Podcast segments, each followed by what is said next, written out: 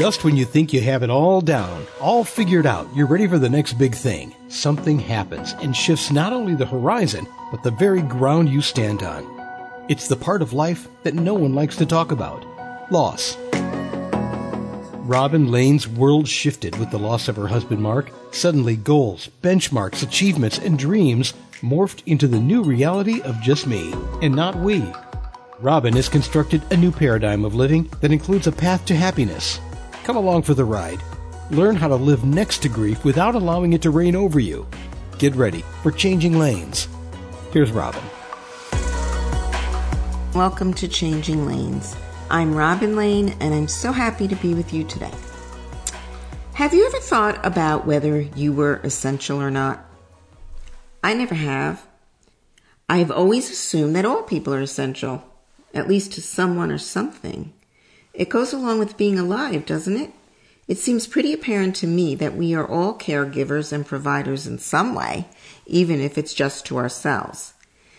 Yet this year, this forever famous 2020, has thrown us into a dialogue about who amongst us does essential work. Here again, I never thought about it. Isn't what we do essential to someone or something? Don't we all suffer from the delusion that we're indispensable in our roles in the workplace? Who would do my job? Who knows what to do? Isn't that a basic motivation for going to work each day, besides the obvious financial incentive? If we don't show up, something doesn't happen or someone suffers from our absence. It really doesn't even matter what the job is. You can be a lawyer, and if you don't show up, some legal matter might not be resolved.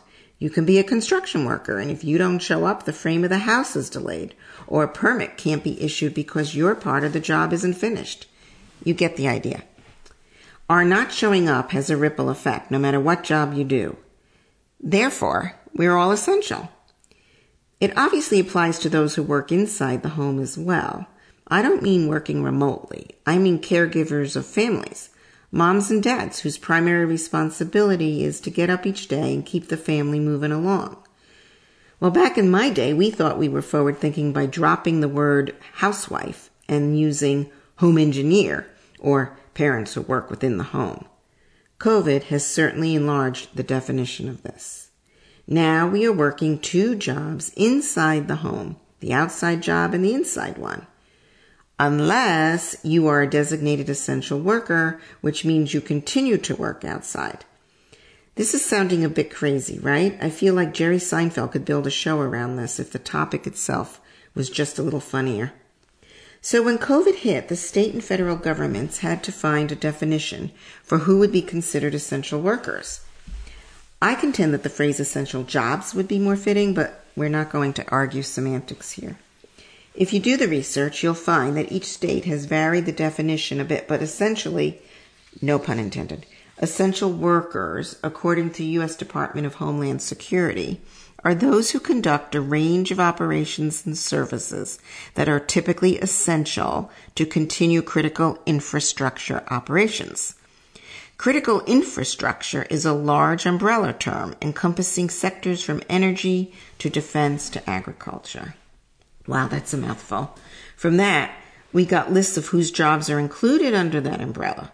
In an article, quote, What is an Essential Worker in New York State by Hunter Moskowitz of Cornell University School of Industrial and Labor Relations, we get some clarification of what this means for New York.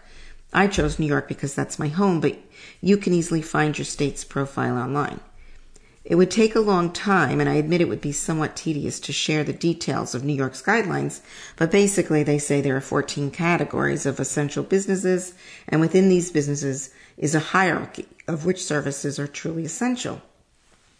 Well, to the average person, this language boils down to essential meaning the work that meets basic human needs food, health, and safety.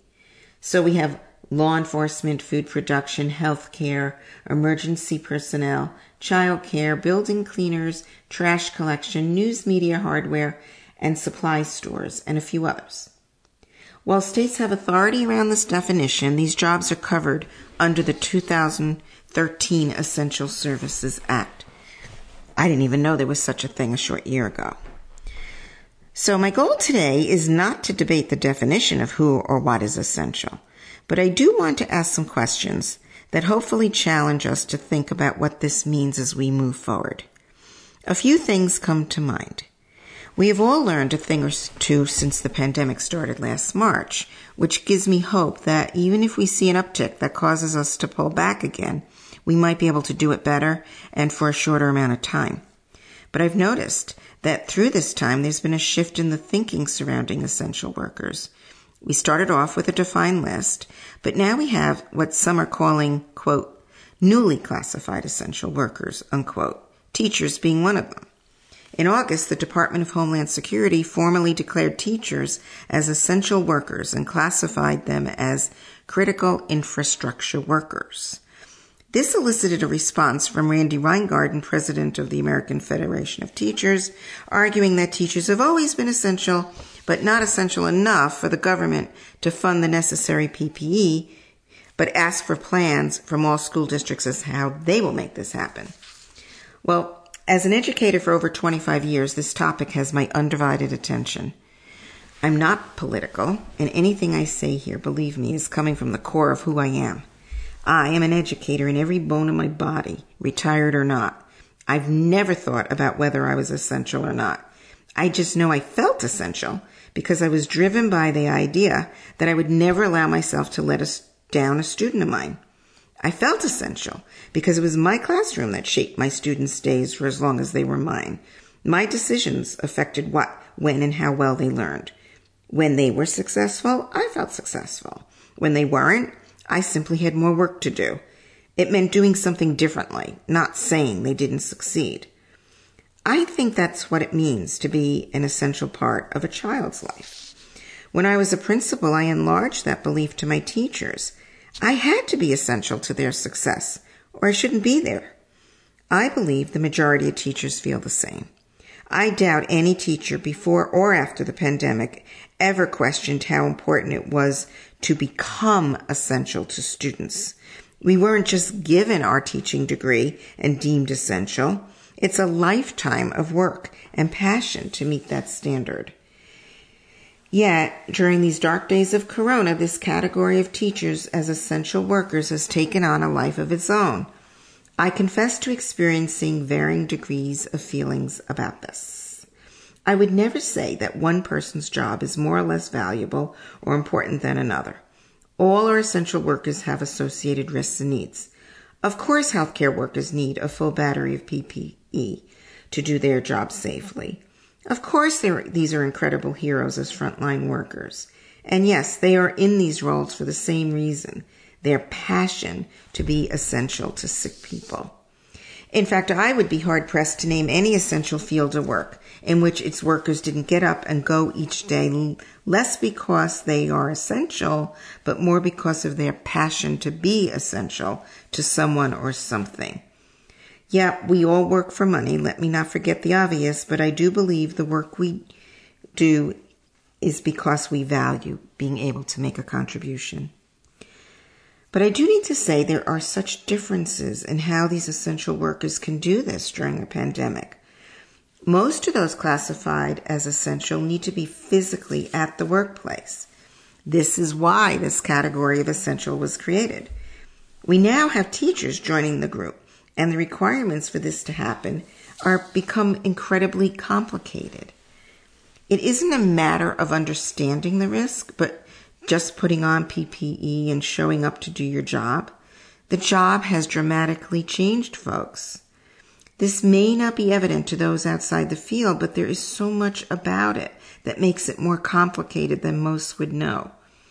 Yet the continuing education of our children is so, so essential that it absolutely requires us to show up in person. Remote learning has its place, Remote learning got us through a difficult six months, although many would say barely to that. But remote learning is a difficult tool for essential workers to use. Why? Because success in this role is all about relationships and individual connections. Teachers weren't being asked this year to continue teaching as before. Their job description remained the same, but the job changed. Look at it this way. Try feeding your toddler on Zoom by telling it how to hold the spoon and get the food in its mouth. You see what I mean? The goal and importance of feeding the child was the same, but what would you expect the outcome to be? In the middle of the school year, these professionals had to learn a whole new way to feed the toddler, with few measures for success. The only saving grace here was the fact that they already had half a year to know the children, to have formed those connections and relationships, to have enough learning under their belts to build upon remotely. But now, my heart ached for my grandchildren with the prospect of starting school without those precious weeks of having a teacher get to know his or her students by being with them. I understand this is all part of the corona heartbreak, but I'm so grateful they're in school for at least part of the week. I still have pangs about what I know they are losing even so. So because of all that, I was upset when I saw teachers protesting about returning to the classroom. Oh, I understood why. Of course they deserve the same protections. Of course they felt exposed and vulnerable. I didn't blame them, but I also know that you can't be essential and not be there. I wondered if there were some who didn't view themselves as essential. Did they not have that passion I spoke about to drive them back into the classroom? Understanding that the necessary precautions are in place. Well, I don't believe that really because I'm pretty sure that 99% of the teachers always want to be in their classrooms. Was this a union talking, or were the teachers experiencing something different than other essential workers experienced when they got on the subways and took to the streets? I'm just asking. And there is still another twist to the questions we need to be asking ourselves. In an article entitled, I'm Not Ready to Die New Essential Workers Call for Protections, Hazard Pay in the Coronavirus, by Catherine Thorbecke of ABC News, she asserts that a new group of workers outside those first deemed essential workers have emerged. These individuals make lower wages, don't have health benefits, training, or access to PPE. These workers are described as, quote, a slew of typically low wage workers who come to work to support their families and keep the economy going while much of the country is still being told to stay home, unquote. Well, this goes back to how this year has seen a shift in the categorization of essential workers. Traditional essential workers have paid sick leave, union representation, or other protections in place. But many service workers now deemed essential may not be paid a livable wage or have the health benefits they need. Molly Kinder, a David Rubenstein Fellow at the Brookings Institute, told ABC News in this article that, quote, the pandemic has placed a harsh spotlight on how poor these conditions have been for workers at a low wage, and suddenly they are keeping the rest of us alive. She believes that when this pandemic is over, there's going to be a big question of are the companies going to do right by their workers? David Levine, a professor and the chair of economics at the University of California, Berkeley's Haas School of Business said, quote, that paid sick leave for essential workers at a time like this should not come as an act of goodwill for these companies, but is in everyone's interest. If they're left without paid sick leave, without access to health care, it makes everyone in the country unsafe.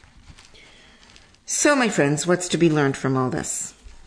I believe we have a good chance of emerging from this with a greater respect and appreciation for others. I am grateful to anyone and everyone who has risked their own life to save mine. For every food delivery, prescription filled, temperature taken, check taken at my mother's senior facility, I say thank you. For every gas attendant, nurse, physician, teacher, I say thank you. For every service person, for anyone who has done their job to keep the roof over my head and my light shining, I say thank you. Whether you know it or not, you are essential. But now is the time for us to be thinking about how we show our appreciation and respect to others. Not with a parade, my friends, not with an editorial in the newspaper, but by making a vow to be as essential to these individuals as they have been to us. As always, I'd love to hear your stories, opinions, and feedback. Please contact me at dimesonthesidewalk at gmail.com, at robineslane.com, or on Facebook at Robin S. Lane author. Until next time, stay safe and remember, you are essential.